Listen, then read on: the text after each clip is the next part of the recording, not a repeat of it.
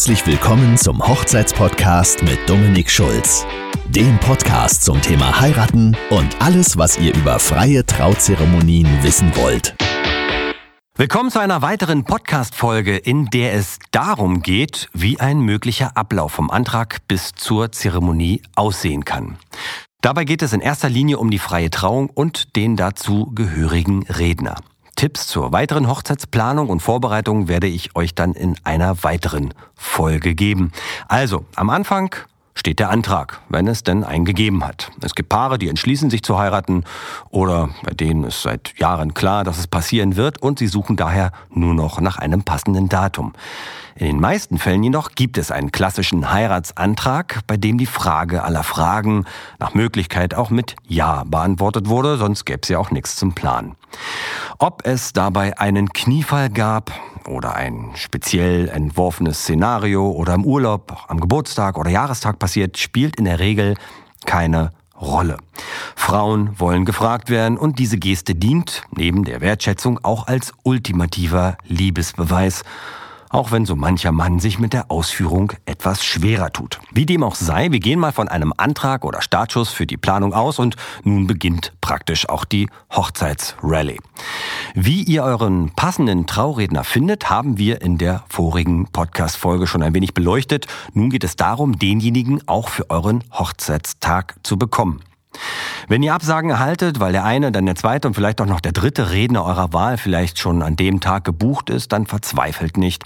Ihr werdet letzten Endes mit Sicherheit noch jemanden finden. Und manchmal kann man seinen Wunschredner auch noch für sich gewinnen, wenn man mit der Uhrzeit der Zeremonie etwas flexibler ist und eine halbe Stunde oder Stunde nach vorn oder hinten verschiebt. Beginnt eure Suche eher regional, denn lange Anfahrtswege mögen die wenigsten und die Gefahr, dass man irgendwo im Stau stecken bleibt, ist auch immer gegeben. Wenn die Locals verbucht sind, dann erweitert ihr euren Radius so lange, bis ihr jemanden gefunden habt. Es gibt aber auch Paare, die sich ihren absoluten Wunschkandidaten einfliegen lassen.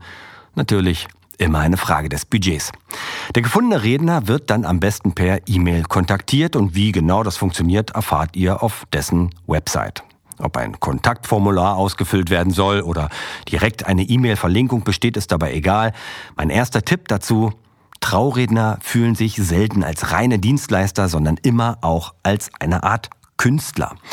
Die Art der Ansprache lässt erahnen, wie wichtig und wertvoll euch die Zeremonie ist und ob der Redner eurerseits eine Wertschätzung erfährt. Viele meiner Kollegen beschweren sich über Einzeiler, wo lediglich die Verfügbarkeit angefragt wird, mit direkter Anforderung eines Angebotes. Anderen hingegen ist es vielleicht klar, dass ihr schon die fünfte oder sechste E-Mail geschreibt und mittlerweile keine Lust und Zeit mehr auf eloquenten Mailverkehr habt. Macht euch daher vielleicht einen informativen, freundlich formulierten E-Mail-Entwurf den ihr mehrfach nutzen könnt, falls ihr Absagen bekommen solltet. Wie gesagt, so manch einer reagiert da leicht frostig. Mir persönlich ist es egal, ob ihr mir eine ellenlange Mail schickt oder einen Einzeiler. Viel wichtiger ist, und hier kommt mein zweiter großer Tipp, macht kurzfristig zur Mailanfrage bei Verfügbarkeit auch immer ein Telefonat aus. In einem Telefongespräch ist man emotional sehr viel näher dran. Ihr spürt nach wenigen Sätzen, ob generell eine Sympathie besteht. Viele wichtige Informationen können hier in kurzer Zeit unkompliziert ausgetauscht werden und letzten Endes entsteht schon hier auch eine Bindung zu eurem Redner oder Rednerin und ihr habt zum Bild auch eine Stimme. Ob die überhaupt gefällt, wird hier schnell deutlich. Also zur Anfrage per Mail auch immer ein kurzes Telefonat einplanen oder eben sofort anrufen, alles abklären und im Nachgang eine Mail schicken, damit man auch sicherstellen kann, dass alles richtig verstanden wurde und man über E-Mail auch weiterhin miteinander kommunizieren kann. Nach dem Erstkontakt per Mail und Telefon erfolgt in aller Regel auch ein erstes Kennenlerntreffen. Das ist wichtig für beide Seiten und hier habt ihr die Möglichkeit, euch davon zu überzeugen, ob euer gewonnener Eindruck via Website, Videos, Mail und Telefonkontakt auch den Tatsachen entspricht, sprich, ob ihr euch sympathisch seid. Das Verhältnis zu eurem Redner wird ein sehr intimes, denn ihr werdet ihm sehr viel, eigentlich fast alles über euch und eure gemeinsame Geschichte erzählen. Vom ersten Kontakt, dem ersten Date, allen nachfolgenden Dates, erster Kuss, Höhen und Tiefen eures Lebens und Liebesgeschichte, über wichtige Menschen, die euch begleitet haben und noch begleiten, die Story des Antrages, eure Wünsche und Pläne für die Zukunft, wie ihr im Alltag miteinander seid, was eure Liebe ausmacht und so weiter und so fort. Also alles in allem doch eine ganze Menge an privaten Einblicken und da muss der Draht zueinander einfach stimmen. Denn man will ja auch als Brautpaar ein gutes Gefühl bei der ganzen Sache haben und soll frei und offen über alles reden können, auch wenn am Ende gar nicht alles in die Rede mit einfließen muss. Mein Tipp zu diesem ersten Kennenlerntreffen Bereitet euch ein wenig darauf vor. Vielleicht habt ihr schon Ideen und Vorstellungen, was alles in eurer Zeremonie vorkommen soll. Falls nicht, fragt. Nach dem Motto, wer fragt, führt, zumindest im Gespräch. Fragt so viel ihr könnt. Dazu ist dieses Treffen da. Auch wenn ihr noch keine freie Zeremonie mitgemacht habt, könnt ihr abklären, was ihr eventuell machen und haben wollt oder was eben nicht. Was die zu stellenden Fragen angeht, werde ich euch in einer weiteren Podcast-Folge ein wenig Input geben und ihr könnt euch dort gerne heraussuchen, was für euch in Frage kommt und vielleicht wichtig erscheinen mag. Es werden insgesamt zwei Folgen werden. Eine Folge beschäftigt sich mit den häufig gestellten Fragen und eine weitere Folge trägt den Titel, was ihr euren Trauredner außerdem fragen solltet. Es wird auf jeden Fall spannend, so viel kann ich schon mal sagen. Nicht immer ist es möglich, den Redner sofort live zu treffen, weil man vielleicht woanders wohnt oder gerade im Urlaub ist oder andere Dinge ein Live-Treffen in naher Zukunft einfach nicht möglich macht. Da macht es Sinn, sich zumindest online via Skype oder FaceTime zu verabreden, um einen ersten Eindruck zu bekommen. Wie spricht der Mensch? Habt ihr einen Klick miteinander? Ist generell Sympathie vorhanden? Gibt es an dieser Stelle schon einen Austausch und so weiter? All das kann euch auch ein Bildschirm verraten. Ich persönlich bevorzuge FaceTime, wenn vorhanden, da es irgendwie stabiler läuft und seltener abbricht. Bei Skype gibt es je nach Verbindung große Qualitätsschwankungen und es wirkt immer etwas blöd, wenn man mehrfach nachfragen muss, falls man akustisch etwas nicht verstanden hat.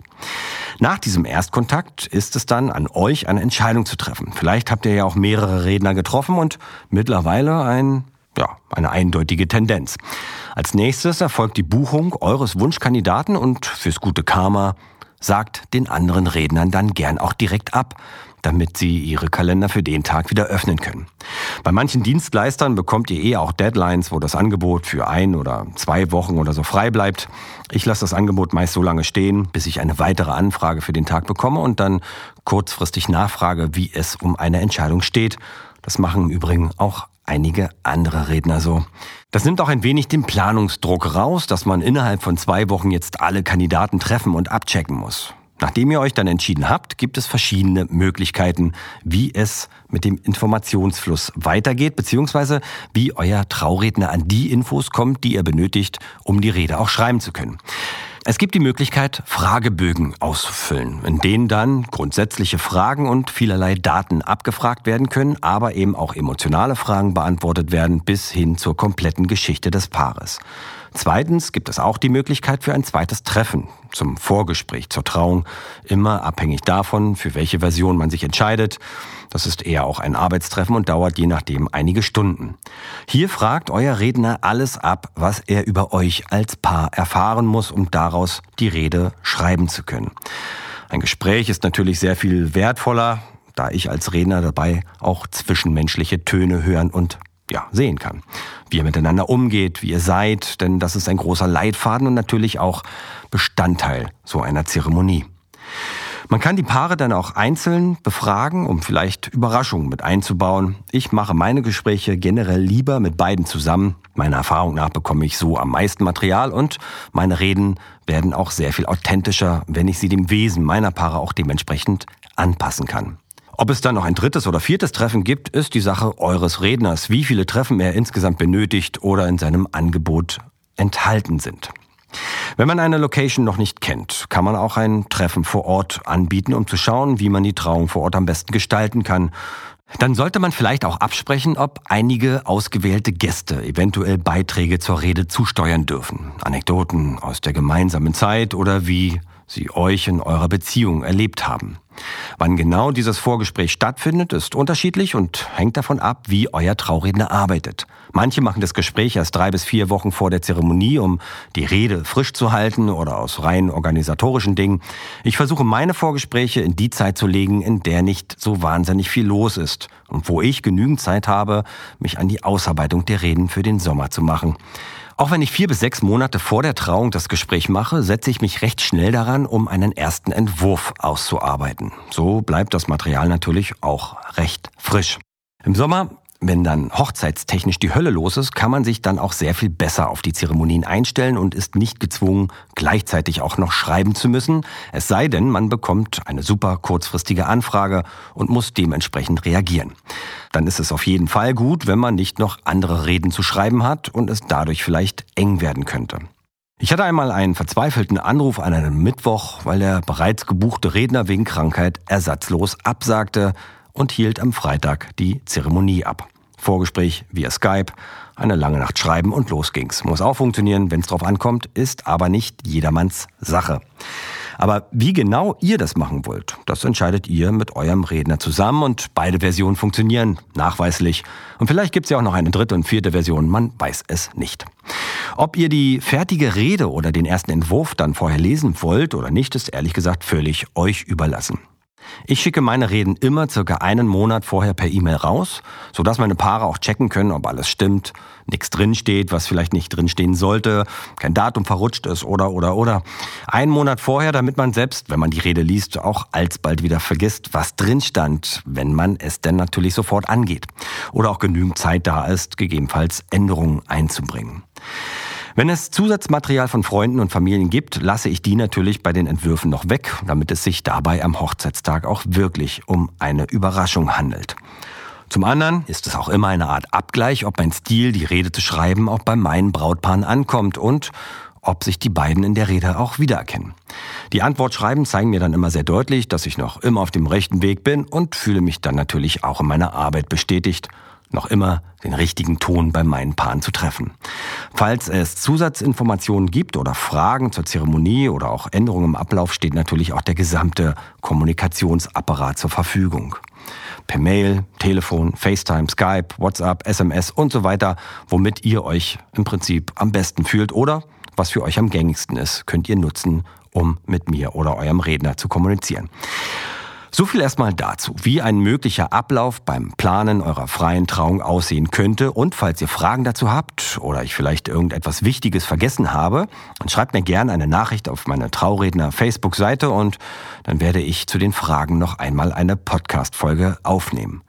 Vielen Dank, dass ihr heute meine Gäste wart. Ich würde mich freuen, wenn ihr auch in der nächsten Folge dabei seid, denn in der geht es um die Beantwortung der häufig gestellten Fragen zur Trauzeremonie. Also, bis bald. Tschüss, euer Dominik.